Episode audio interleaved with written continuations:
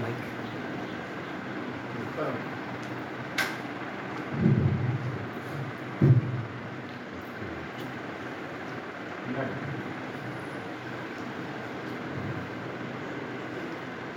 அனைவருக்கும் வணக்கம்.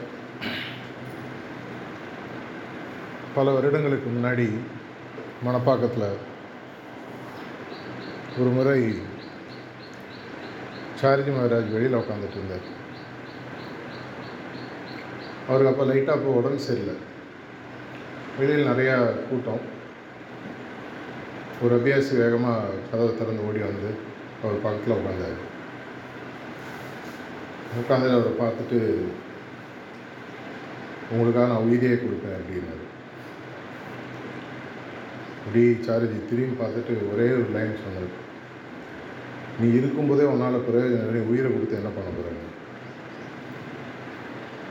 கேட்கும்போது ஒரு செகண்ட் அப்படியே எனக்கு கொஞ்சம் இப்படி சொல்லிட்டாரு. அந்த அபியாஸ் மூஞ்சி கொஞ்சம் அப்படியே லைட்டாக ஒரு செகண்ட் சுருங்கி போச்சு. அதுக்கப்புறம் யோசிக்கும் பொழுது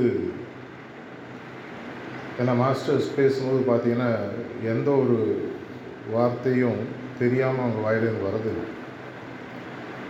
சார்ஜி மகாராஜ் பலமுறை சொல்லுவார் what master speaks becomes the truth அப்படின்வார் master எது பேசுகிறாரோ அது சத்தியமாக மாறுகிறது. உண்மையாக மாறுகிறது.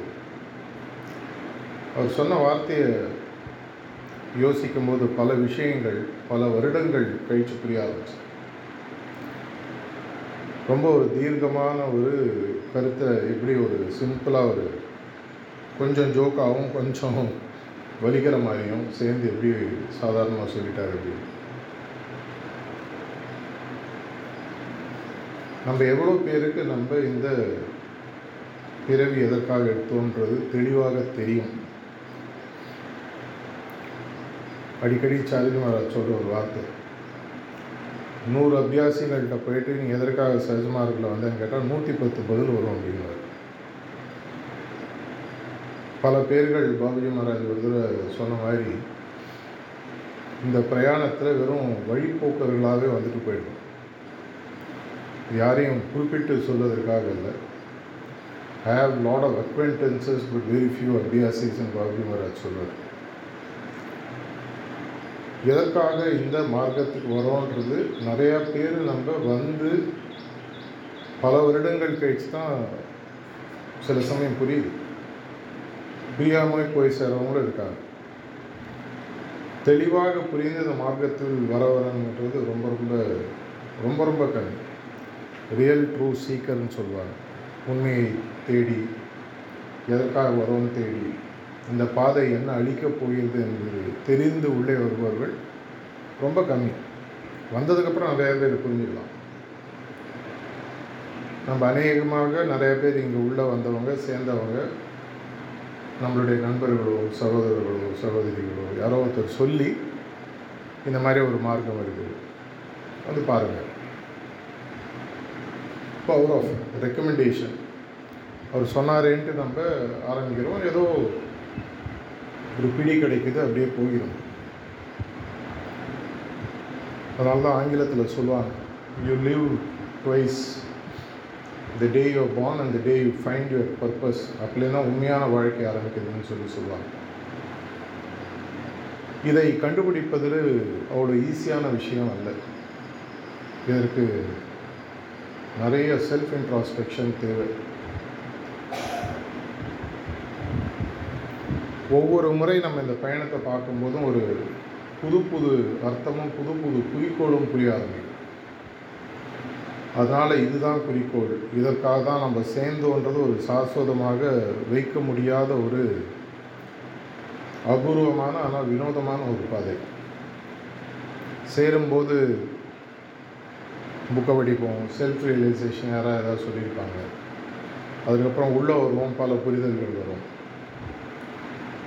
இது எல்லாத்தையும் புரிந்து ஒரு தெளிவு வருவதற்கு பத்து நியமங்கள் அந்த மூணாவது நியமம் புரிவதற்கே நமக்கு பல வருடங்கள் ஆகிவிடும். அது நிஜமாகவே புரியக்கூடிய பட்சத்தில் ரொம்ப சீக்கிரமாகவே இன்னொரு விஷயம் புரிய ஆரம்பிக்கும் இது எனக்காக மட்டும் கொடுக்கப்பட்ட பாதை அல்ல. அடிக்கடி நாங்கள் மனப்பாக்கத்தில் உட்காந்து பேசிக்கோங்க கிண்டலாக சொல்லுவார். எப்படியும் திரும்பி வந்து தான் நான் அப்படின்னு. அப்படின்னா இந்த லிபரேஷன் அதெல்லாம் சொல்கிறாங்களே இதுக்காக உங்களுக்கெல்லாம் இவ்வளோ போட்டு வளர்க்குறேன் அப்படின்பாரு நீங்கள் எல்லாரும் போய்ட்டு ஒரு நாற்பது ஐம்பது பேர் தனியாக உட்காந்தா அங்கே என்ன பிரயோஜனம்? நான் போனால் கூட நான் பாபுஜி திருப்பி அனுப்பிச்சுவேன் அடிக்கடி கிண்டலாக சொல்லுவார். நிறைய டாக்ஸ் கூட நீங்கள் கேட்டிருப்பீங்க. நம்மளுடைய உண்மையான பயணம் நம்மளுடைய குறிக்கோளை புரிதலில் ஆரம்பிப்பதல்ல. நமக்கு அந்த குறிக்கோளை வை எதற்காக புரிய வைக்கிறார் என்பதை புரியும் போது தான் ஆரம்பிக்கும் என்னுடைய ஆன்மீக முன்னேற்றத்தை தாண்டிய ஒரு பெரிய விஷயம் இந்த மார்க்கத்தில் இருக்குது எந்த பெரிய மத வளர்ச்சி நீங்கள் எடுத்து பார்த்தாலும் தன்னுடைய முன்னேற்றம் அப்படின்றத தாண்டி சில பெரியவர்கள் அந்த காலத்தில் யோசித்ததுனால தான் அந்த மதத்தினுடைய பலன் கோடானு கோடி மக்களுக்கு இன்றைக்கும் கிடச்சிட்டு கிறிஸ்டியானிட்டி எடுத்தீங்கன்னா போஸ்டல்ஸ் சைவ சித்தாந்தத்தை எடுத்தீங்கன்னா நாயன்மார்கள் வைணவ சித்தாந்தம் எடுத்தீங்கன்னா ஆழ்வார்கள். இது மாதிரி சொல்லிட்டே போகலாம். மாஸ்டர் அடிக்கடி பார்க்கக்கூடிய ஒரு முக்கியமான படம். பல படங்கள் பார்ப்பாரு. காரணங்கள் இருக்கும். த்ரீ ஹண்ட்ரட்னு ஒரு ஆங்கில படம். நீங்கள் கூட சில பேர் பார்த்துருக்கலாம். இப்போ கூட இருக்குது. அது வந்து ஒரு ஸ்பார்டன்ஸ்னு கிரேக்க வீரர்களுக்கு துணையாக இருந்த ஒரு வீரர்கள் சமுதாயத்தை பற்றி ஒரு கதை. பகைவர்கள் தாண்டி கிரேக்கர்களை தூக்கடிக்கிறதுக்காக வரும்பொழுது இவங்களுக்கு ஒரு இரண்டு மூணு நாட்கள் தேவைப்படுது. இவங்களுக்கு சப்போர்ட்டுக்கு பக்கத்தில் இருக்கிற துறைமுகத்திலேருந்து மக்கள் வருவதற்கு அது வரைக்கும் இவங்கள நிறுத்தணும். எதிர்க்க பார்த்தீங்கன்னா கிட்டத்தட்ட ஒரு நாற்பது ஐம்பதாயிரம் பேர் இருக்கக்கூடிய படை. இவங்க மொத்தம் முந்நூறு பேர்.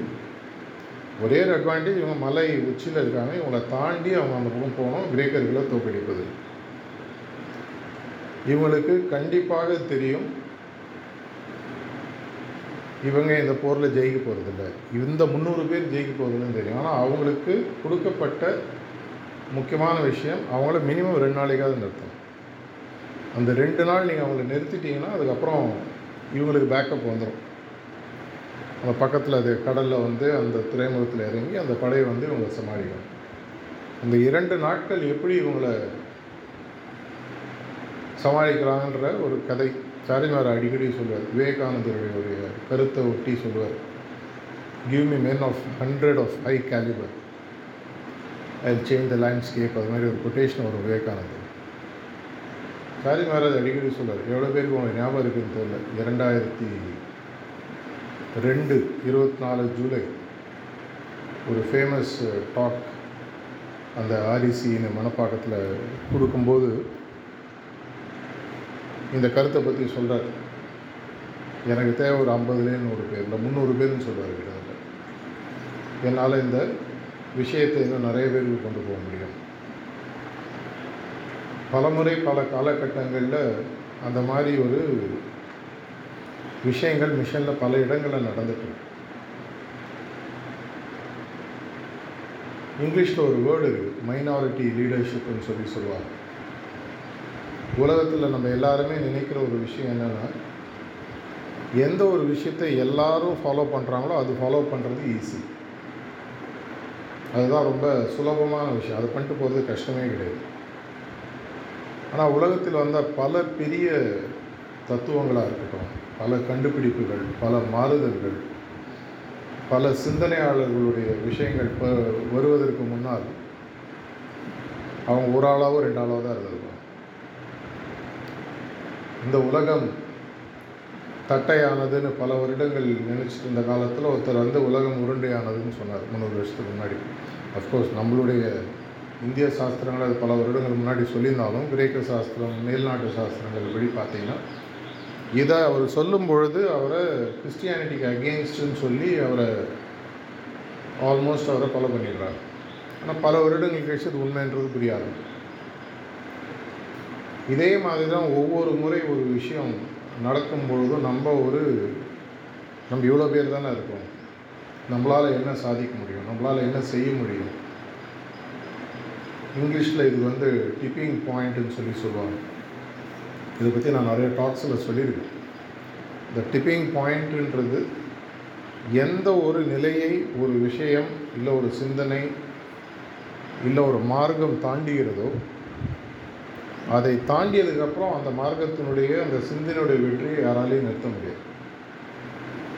அதுக்கு நார்மலாக அந்த டிப்பிங் பாயிண்ட்டுன்ற ஒரு சயின்டிஃபிக் ஸ்டடியில் அவங்க சொல்கிறது உங்களுடைய சாம்பிள் பாப்புலேஷன் சாம்பிள் மார்க்கெட் இல்லை ஐந்து சதவீதமாவது நீங்கள் கேப்சர் பண்ணியிருந்தீங்கன்னா அதுக்கப்புறம் உங்களோட வெற்றின்றது அது பாட்டுக்கு ஆட்டோமேட்டிக்காக நடக்கும். இது கிறிஸ்துவ மதத்துக்கு நடப்பதற்கு முந்நூறுலேருந்து நானூறு வருடங்கள் ஆனதாக சொல்லுவாங்க. உலகத்தில் ஐந்து சதவீத மக்கள் அப்போ இருந்தவர்கள் அந்த மார்க்கத்தை புரிந்து கொண்டு அதன் பின்னால் செல்வதற்கு அவங்களுக்கு முந்நூறு நானூறு வருஷம் ஆச்சு. பல பேர் அதுக்காக உயிரை கொடுத்தாங்க. கொல்லப்பட்டார்கள் சண்டையினால் நாள் உயிரிழந்தார்கள். ஏன்னா ஒரு நம்பிக்கைன்னு வரும்போது அந்த அன்ஃபார்ச்சுனேட்லி இந்த நம்பிக்கை இன்னொருத்தரோட நம்பிக்கையை பொய்ப்பதாக இருக்கும். அப்போ அவங்களால அது ஒத்துக்க முடியாது. இதே மாதிரி தான் அதுக்கப்புறம் அந்த இஸ்லாமிய மார்க்கம். இல்லை அதுக்கு முன்னாடி இந்த பல மார்க்கங்கள். பல விஷயங்கள் கூட. நாளைக்கே ஒரு சின்ன ஒரு மாறுதல். நாளிலேருந்து இப்போ உதாரணத்துக்கு யூஎஸில் மாற்றின மாதிரி நாளிலேருந்து எல்லோரும் ரோட்டில் அந்த பக்கம் போகணும்.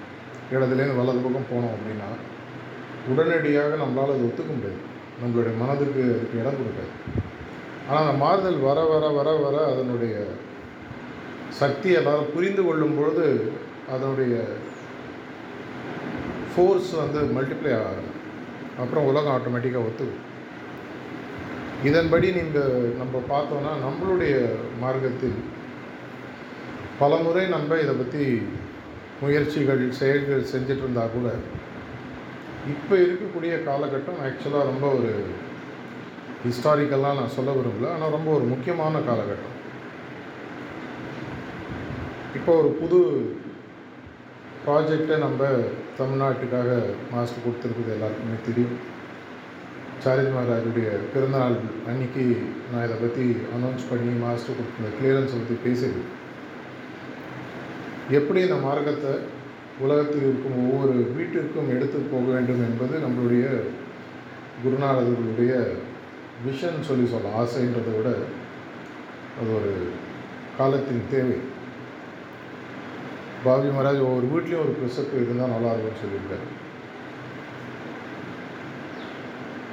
இதற்கு காலமும் சேர்ந்து வர வேண்டும். இன்றைக்கி ஃபார்ச்சுனேட்லி பார்த்தீங்கன்னா இந்த மத்திய பிரதேஷ் ஒரு ப்ராஜெக்ட் மாஸ்டர் ஆரம்பிக்கும் போது முதல்ல எல்லாரும் மலைப்பாக பார்த்த ஒரு பெரிய விஷயம். மாஸ்டர் முதல்ல சொன்னார் ஒரு கோடி மக்களுக்காவது மூணு செட்டிங் கொடுத்து இதை கொண்டு போய் சேர்க்க வேண்டும். ஆனால் அப்படி திரும்பி பார்க்கும்போது எல்லாம் ஓ இது எப்படி முடியும்? கஷ்டம். ஸ்டார்டிங்கில் நான் கூட போயிருந்தேன். ஆனால் திரும்பி பார்க்கும்போதே ஒரு கோடிக்கு மேலே தாண்டியாச்சு.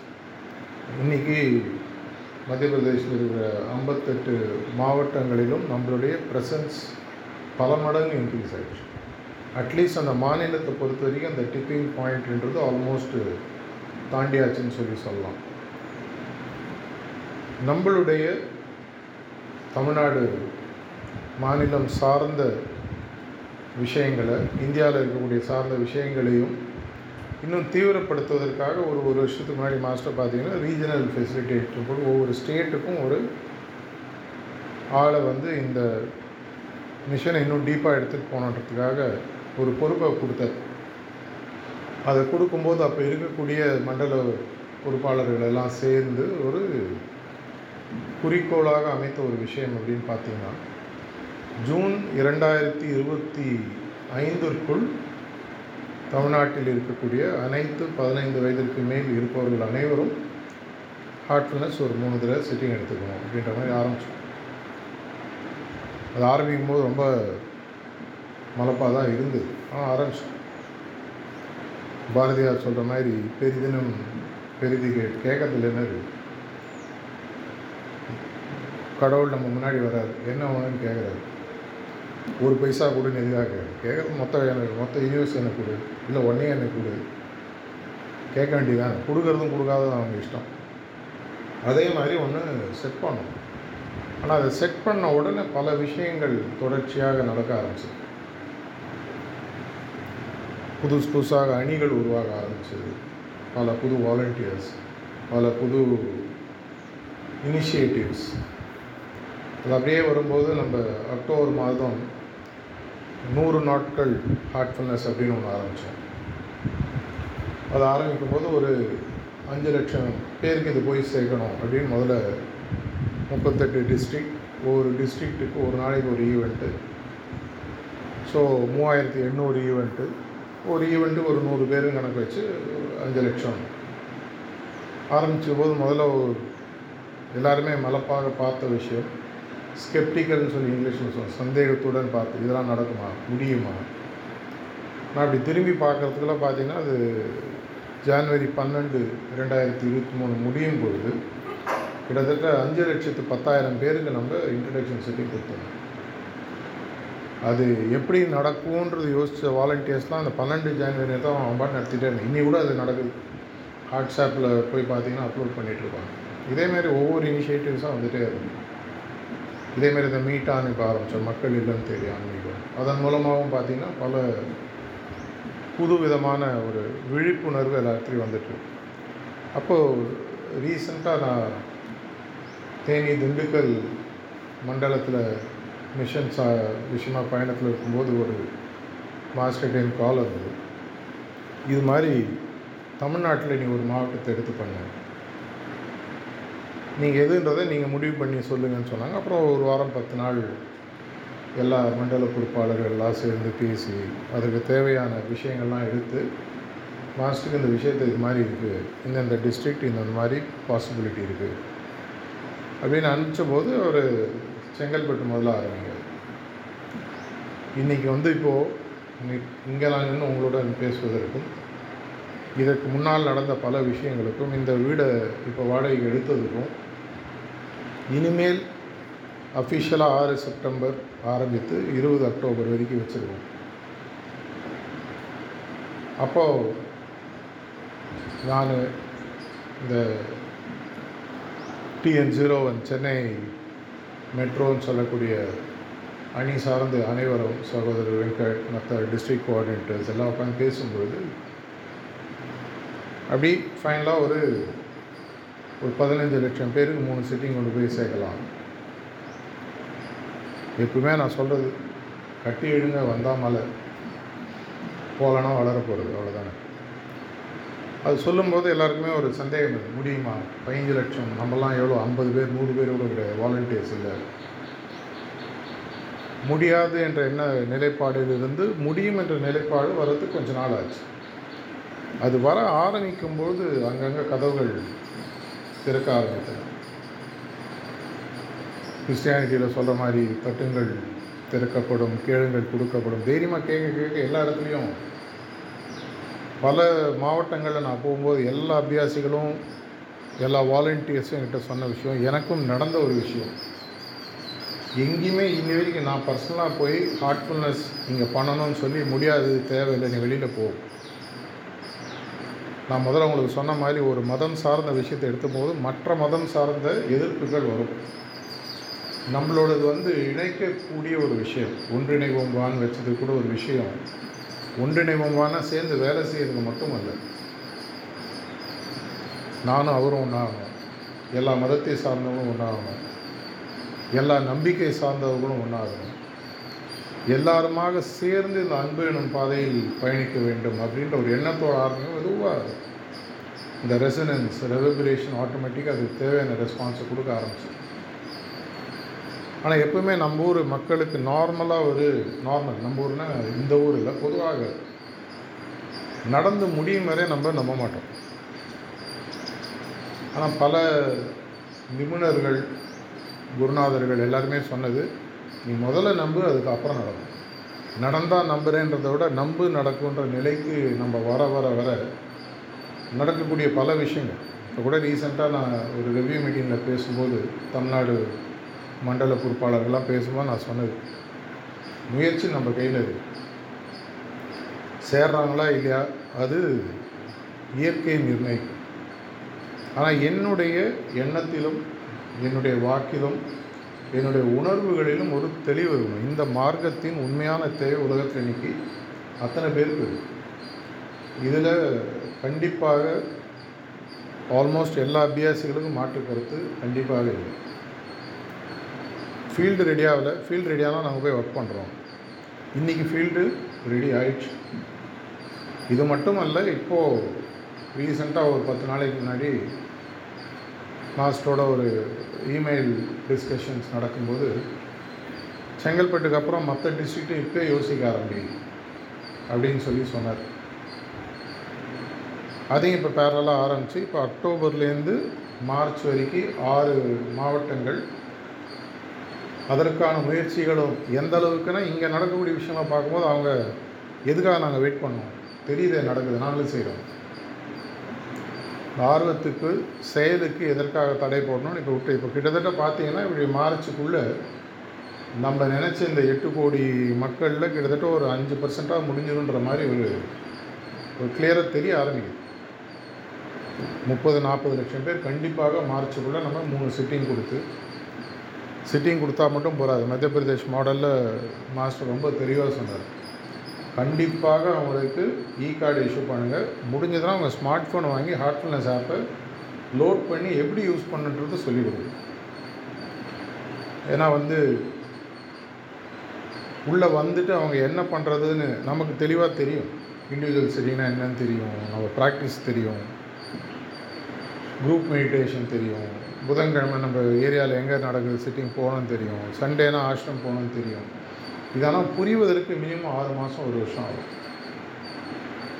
அது புரிகிற வரைக்கும் புதுசாக சேர்ந்த ஒரு புதுதாக கல்யாணமாகி வரக்கூடிய மணப்பெண்ணுக்கு எப்படி அவங்களுடைய மாமியார் வீட்டில் ஒரு ஒரு மூணு மாதம் ஆறு மாதம் அவங்களுக்கு கை பிடிச்சிட்டு கூட வரணும்? அந்த விஷயத்தை செய்கிறதுல நம்ம தெளிவாக இருக்கிறதுக்காக தான் மாஸ்டர் இந்த சொன்னார். E இ கார்டுன்னு ஒன்று கொடுக்கும்போது என்ன ஆகுதுன்னா அவங்களுக்கு ஒரு ஐடென்டிட்டி கார்டு வந்துடும். அதன் மூலமாக ஃபாலோ அப் சிஸ்டம் இதேமாரி இந்த ஹார்ட்ஃபுல்னஸ் ஆப் எதுக்குன்னா ரிலாக்ஸேஷன் அவங்களே பண்ணிக்கலாம். சிட்டிங் எடுத்துக்கலாம். மெதுவாக அந்த சிஸ்டம் அவங்களுக்கு புரியாது என்னுடைய பலன் அவங்களுக்கு தெளிவாக புரிவதற்கு அட்லீஸ்ட் ஒரு மூணு மாதம் ஆகும். தினசரி செய்யக்கூடிய பட்சத்து. நம்ம வெறும் மெம்பர்ஷிப் டிரைவ் மாதிரி உள்ளே வந்துட்டு விடாமல் இதையும் செய்யும் பொழுது மெதுவாக இன்னும் பல பேருக்கு அந்த டிப்பிங் பாயிண்ட்னு சொன்னது. நம்மளுடைய எட்டு கோடி மக்களுக்கு தமிழ்நாட்டில் ஹார்ட்ஃபுல்னஸ் இனிமேல் இது யூட்டர்னே இல்லாத நிலை வேணும் ஆனால் இதற்காக நம்மளுடைய சாரஜி மகாராஜா இருக்கட்டும் அவருக்கு அப்புறம் வந்த பல ரிசப்டர்ஸ் இந்த காலத்தில் ரெண்டாயிரத்தி பதினாலுக்கெல்லாம் பார்த்தீங்கன்னா கிட்டத்தட்ட ஐம்பது வருஷமாக கடுமையான உழைப்பில் ஒரு ஃபீல்டு ரெடி ஆகிடும் இந்த எட்டு கோடியில் அஞ்சு சதவீதம் பார்த்திங்கன்னா நாற்பது லட்சம். இந்த நாற்பது லட்சம் நம்ம மார்ச்சுக்குள்ளே முடிஞ்சிருதுன்னு சொன்னால் இனிமேல் தமிழ்நாட்டில் எங்கே போனாலும் ஏற்கனவே எனக்கு இது அடிக்கடி நடக்குது. எங்கே போனாலும் யாராவது ஒருத்தர் வந்து பிரதர் ஞாபகம் இருக்கா? ஃப்ரீயாக இருக்கீங்களோ? சிட்டிங் கிடைக்குமா எங்கே ஒரு இமேஜினே பண்ண முடியாத இடத்துலாம் போகும்போதெல்லாம் நான் பார்க்குறேன். ஒரு ஒரு பெரிய இடம்னா பரவாயில்ல. சின்ன சென்டர் சென்டருக்காக நான் போகல. வேறு ஏதோ விஷயத்துக்கும் யாரோ ஒருத்தர் வந்து வணக்கம் பிரதர் அந்த அளவுக்கு நம்மளுடைய மார்க்கம் ஏற்கனவே பரவி அதையும் மீறி இன்றைக்கி ஒரு இது நமது மார்க்கம் சொல்கிறத விட இது மனிதர்களின் மார்க்கமாக மாற வேண்டும். இதற்கு என்னுடைய முயற்சி என்னுடைய முன்னேற்றத்தை சார்ந்தது மட்டுமா? நம்மளுக்கெல்லாம் நார்மலாக நம்மளுடைய ஒரு உயிர்னால் நமக்கு அதுதான் ரொம்ப முக்கியம். அதை தாண்டி நம்ம பெருசாக யோசிக்க மாட்டோம். என்னுடைய உயிர் என்னுடைய குடும்பம் இந்த மாதிரி ஒரு சின்ன சர்க்கிளில் இருக்கும். இதை தாண்டி பெரிதாக யோசித்து செயல்பட ஆரம்பிக்கும் பொழுது இந்த உலகமே வசுதெய்வ குடும்பங்கள்னு சொல்கிற மாதிரி இந்த உலகமே நமது குடும்பமாக மாறக்கூடிய ஒரு பெரிய ஒரு ஆப்பர்ச்சுனிட்டி கண்ணெதிர நடக்க ஆரம்பிச்சு இன்னும் கொஞ்ச நாளில் பார்த்தீங்கன்னா இது தானாக இனிமேல் ஆரம்பித்தோம் பெரிய லெவலில் போக ஆரம்பித்தோம் இந்த புஷ்ஷு அப்படின்ற ஸ்டேஜில் இந்த புல் அப்படின்னு மார்க்கெட்டிங்கில் சொல்லுவாங்க. நம்ம போய் ஒருத்தட்ட சொல்லி இந்த மார்க்கத்தில் சேருங்கன்னு சொல்கிறது போய் இனிமேல் எங்களுக்கு வந்து சொல்லி கொடுங்க அப்படின்ற ஸ்டேஜ் வர ஆரம்பிச்சது அதற்கான அறிகுறிகள் ரொம்ப தெளிவாக தெரிய ஆரம்பிச்சது இதில் நமக்கு ஒரு பெரிய ஒரு இதை மாதிரி ஒரு அருமையான வாய்ப்பு. இனிமேல் கிடைக்குமானா கண்டிப்பாக கிடைக்கும். பஸ்ஸு வந்துனே இருக்கும். அடுத்த பஸ்ஸில் ஏறலாம். அதுக்கு அடுத்த பஸ்லேயும் ஏறலாம். ஆனால் இப்போ வர பஸ்ஸு கொஞ்சம் பெருசாக விட்டுருக்காங்க. அனைவருமாக சேர்ந்து இறங்கி வேலை செய்யும்போது இங்கே பார்க்கறது ஒரு பதினஞ்சு இருபது முப்பது பேர் மாதிரி இருந்தாலும் கொஞ்ச நாளில் இதனுடைய எப்படி வந்து ஒரு தெளிந்த ஓடையில் ஒரு கல்லை போடும்போது அந்த மேலே அந்த ரிப்பிள் எஃபெக்ட்னு சொல்லுவார் அப்படியே பரவி போயிட்டே இருக்கும். இதை மாதிரி ஒரு நிலை மெதுவாக வர ஆரம்பிக்குதுன்றது இப்போ தெளிவாக தெரிகிறது. முந்தி வெறும் விருப்பமாக இருந்தது அது ஆசையாக மாறியது நம்பிக்கையாக மாறியது இப்போது செயலாக மாறியிருக்கிறது இந்த செயல் இன்னும் பெரிய லெவலில் போக போகிறது ஒரு அருமையான காலகட்டம். என்னோட உயிர் எனக்காக மட்டும் இல்லாமல் இதை தாண்டி இந்த உயிர் என்னுடைய உடலில் இருக்கும் பொழுது இன்னும் பல ஆன்மாக்கள் இந்த மார்க்கத்தின் தன்மையை புரிந்து உலகத்தில் இன்னும் பல பல இடத்துல போகணும். அதற்கு நம்ம எல்லாரும் சேர்ந்து இன்னும் பெரிய லெவலில் பணி செய்யணும்.